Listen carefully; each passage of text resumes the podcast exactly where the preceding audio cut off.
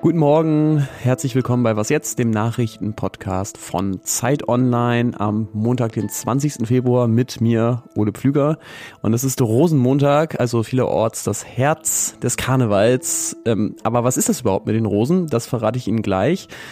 Und davor und danach leider jeweils ein schweres Thema, neue Sanktionen gegen Russland und wir beantworten die Frage, wie viele Menschen in Deutschland letztes Jahr bei Polizeieinsätzen gestorben sind. Nicht denn die Antwort kennt niemand. Vorher die Nachrichten. Ich bin Christina Felschen. Guten Morgen. Nach erneuten Raketentests durch Nordkorea fordert Japan eine Dringlichkeitssitzung des UN-Sicherheitsrats. Südkorea reagiert mit neuen Sanktionen. Das Regime in Pyongyang hatte am Samstag eine Interkontinentalrakete abgefeuert und gestern zwei ballistische Kurzstreckenraketen. Staatsmedien berichteten, der erste Test sei dazu gedacht gewesen, die tödlichen Fähigkeiten zu nuklearen Angriffen zu steigern. Die Schwester des nordkoreanischen Staatschefs Kim Yo-jong warnte vor einer verstärkten Präsenz der USA auf der Halbinsel, nachdem das US-Militär Südkorea und Japan mit Luftübungen auf den ersten Test reagiert hatten. Die Häufigkeit der Nutzung des Pazifiks als Schießplatz hängt vom Verhalten der US-Streitkräfte ab, hieß es in ihrer Erklärung. Bundesjustizminister Marco Buschmann reist heute nach Israel. Dort trifft er unter anderem seinen Amtskollegen Jaref Levin und die Präsidentin des obersten Gerichts Esther Shayut. Bei den Gesprächen soll es nach offiziellen Angaben um rechtspolitische Themen gehen.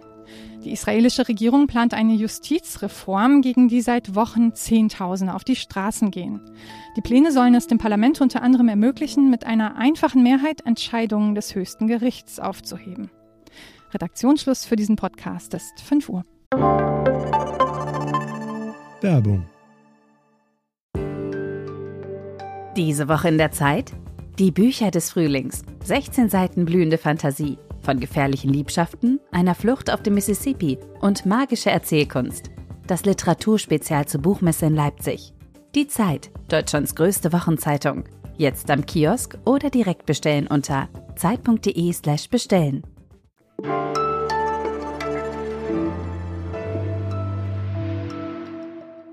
Seit knapp einem Jahr führt Russland seinen Krieg gegen die Ukraine und die EU hat im Laufe dieses Jahres ihre Sanktionen gegen Russland immer weiter verschärft. Die haben Russland zwar nicht dazu gebracht, den Krieg zu beenden, aber sie sollen es doch zumindest bestrafen und seine Kriegswirtschaft schwächen. Zum Jahrestag des Kriegsbeginns diese Woche hat die EU-Kommission jetzt ein neues und besonders hartes Sanktionspaket angekündigt und auch die EU-Außenministerinnen werden heute über das Thema beraten. Jetzt ist es ja allerdings so, es landen ja jetzt schon kaum mehr russisches Gas, Öl und Kohle in Europa und umgekehrt sind von ganz vielen Waren die Exporte nach Russland ohnehin schon unterbunden. Dazu sind Milliarden von Vermögen eingefroren worden. Es stellt sich also so ein bisschen die Frage, was ist denn überhaupt noch übrig, was man sanktionieren könnte? Und diese und zwei weitere werde ich jetzt an Zeit Online-Autor Maxim Kireev stellen. Hallo. Hallo.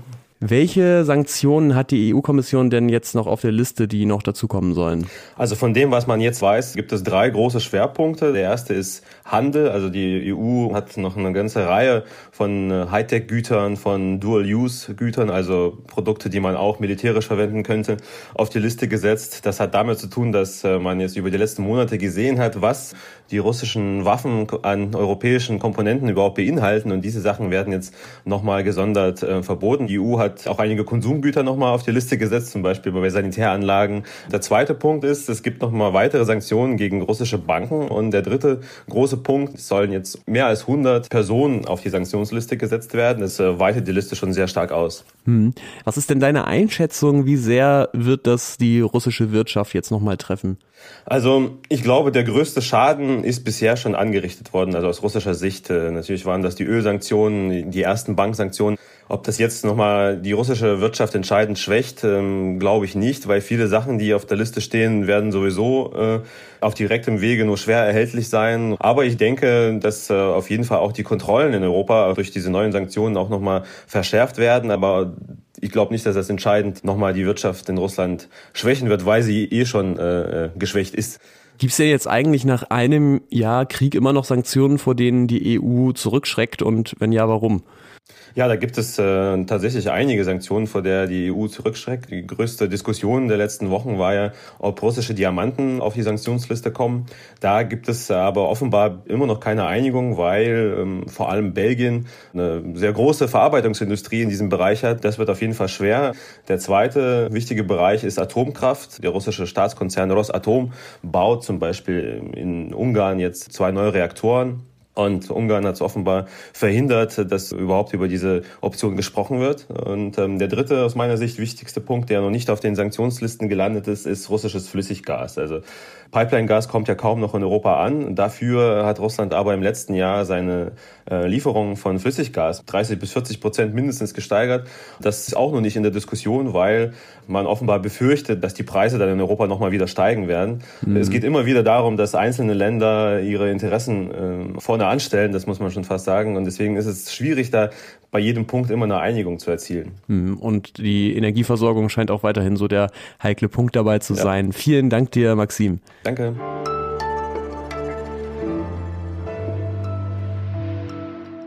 Und sonst so?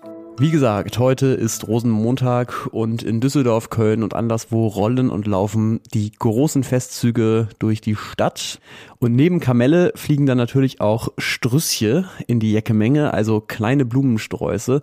Klar, das passt ja auch zum Rosenmontag, denkt da der unbefangene Norddeutsche in mir. Aber wie so oft ist das gar nicht so einfach mit der Wortherkunft.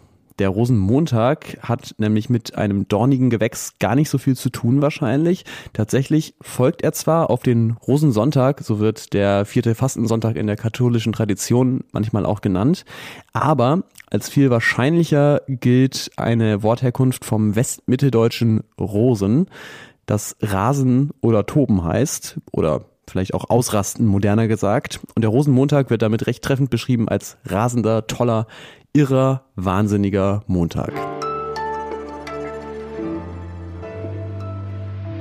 Im August hat die Polizei in Dortmund Mohamed Dramé erschossen. Das war ein 16-jähriger Flüchtling aus dem Senegal und dieser Fall hat bundesweit Aufmerksamkeit bekommen. Inzwischen sollen fünf Polizistinnen und Polizisten angeklagt werden. Normalerweise würde ich Ihnen an dieser Stelle jetzt sagen, wie viele Menschen letztes Jahr bei Polizeieinsätzen gestorben sind. Es gibt nur ein Problem. Diese Zahlen kenne ich nicht, die kennt niemand. Zeit Online hat alle Bundesländer gefragt, wie viele Todesfälle es 2022 bei Polizeieinsätzen gab und nur aus sieben von den 16 Ländern gab es vollständige Antworten. Das heißt, wenn man es zusammenrechnet, gab es 2022 in Deutschland 19 dokumentierte Todesfälle im Zusammenhang mit Polizeieinsätzen, aber weil das eben nur ein paar Länder sind, spricht vieles dafür, dass die Dunkelziffer deutlich höher liegt. Und darüber spreche ich jetzt mit meiner Kollegin Frieda Turm, die bei uns das Ressort Gesellschaft verantwortet. Hallo Frieda. Hallo. Die wenigsten Todesfälle bei Polizeieinsätzen machen ja überhaupt deutschlandweit Schlagzeilen, so wie der von Mohamed Dramé. Was sind denn so die typischen Situationen, in denen Menschen bei Polizeieinsätzen ums Leben kommen und wer sind die Opfer? Das wissen wir nicht, ist die kurze Antwort. Und das hat uns auch überrascht. Also es gibt natürlich Hinweise in Polizeien der Bundesländer, die zählen zwar, wie viele Menschen mit Dienstwaffen erschossen werden. Aber was nur die wenigsten Bundesländer zählen, sind die Fälle, die viel uneindeutiger sind. Also Menschen, die an Herzversagen oder Atemnot sterben, nachdem sie von der Polizei mit Pfefferspray oder einem Taser beschossen wurden oder am Boden fixiert wurden. Im vergangenen Jahr gab es einige Fälle, die in den Medien waren und da waren es besonders häufig psychisch kranke Menschen, die bei Polizeieinsätzen getötet wurden. Und wir können aber aus den wenigen Bundesländern, die beides erheben, sehen, zu den Menschen, die durch Polizeischüsse getötet wurden, kommen oft noch mal so viele hinzu, die auf andere Weise sterben. Damit ist noch gar nichts darüber ausgesagt, ob die Beamten rechtmäßig gehandelt haben. Also das muss in jedem einzelnen Fall ermittelt werden, kann auch Notwehr sein oder stellt sich raus, dass jemand gerade an einer Überdosis Drogen gestorben ist, als die Polizei kam. Aber dass sowas krasses wie Todesfälle bei Polizeieinsätzen nicht erfasst wird, hat mich wirklich überrascht und ich beschäftige mich schon ein bisschen länger mit der Polizei. Was bedeutet das denn für einen Rechtsstaat wie Deutschland, wenn solche Zahlen nicht bekannt oder verfügbar sind? Ja, also es erschwert einfach die Kontrolle. Ich habe mich auch mit dem Kriminologen und Juristen Tobias Singelstein darüber unterhalten und der sagt, Gewalt darf bei der Polizei eben nur als letztes Mittel und so wenig wie erforderlich zum Einsatz kommen. Das nennt sich dann Verhältnismäßigkeit. Aber solange wir gar nicht wissen, wie häufig und in welcher Form die Polizei Gewalt einsetzt, lässt sich auch kaum was dazu sagen, ob sie zum Beispiel an manchen Orten gehäuft vorkommt oder ob es andere strukturelle Probleme gibt. Hast du denn eine Erklärung dafür, dass diese Zahlen so schwer zu bekommen sind oder auch gar nicht in manchen Ländern? Ja, es fragt einfach keiner nach. Also das Bundesinnenministerium, das haben wir darauf angesprochen, das verweist darauf, dass das Ländersache ist. Ähm, und die Innenministerkonferenz, wo also die Landesinnenminister sich austauschen, die sagten auf unsere Anfrage, so richtig können sie eigentlich auch nicht sagen, warum sie sich mit dem Thema bisher noch nicht beschäftigt haben. Das heißt also, was müsste da passieren, dass in Zukunft vielleicht alle Länder dann auf so eine Anfrage Zahlen parat haben? Tatsächlich könnte sich die Bundesinnenministerkonferenz darauf einigen. Das haben die in den 70ern auch schon mit den Schüssen getan aus Dienstwaffen und seitdem werden die gezählt. Wäre also möglich, wenn das Interesse da ist. Vielen Dank dir, Frieda. Sehr gerne. Und den ganzen Text zu diesem Thema von Frieda und ihrem Kollegen Manuel Bogner können Sie heute im Laufe des Tages auf Zeit Online lesen. Wenn Sie dann später wieder auf Zeit Online vorbeischauen oder in Ihre Podcast-App, finden Sie da das Was Jetzt Update heute Nachmittag. Unsere Mailadresse ist wasjetzt.zeit.de. Ich bin Ole Pflüger, sage vielen Dank fürs Zuhören und bis dann.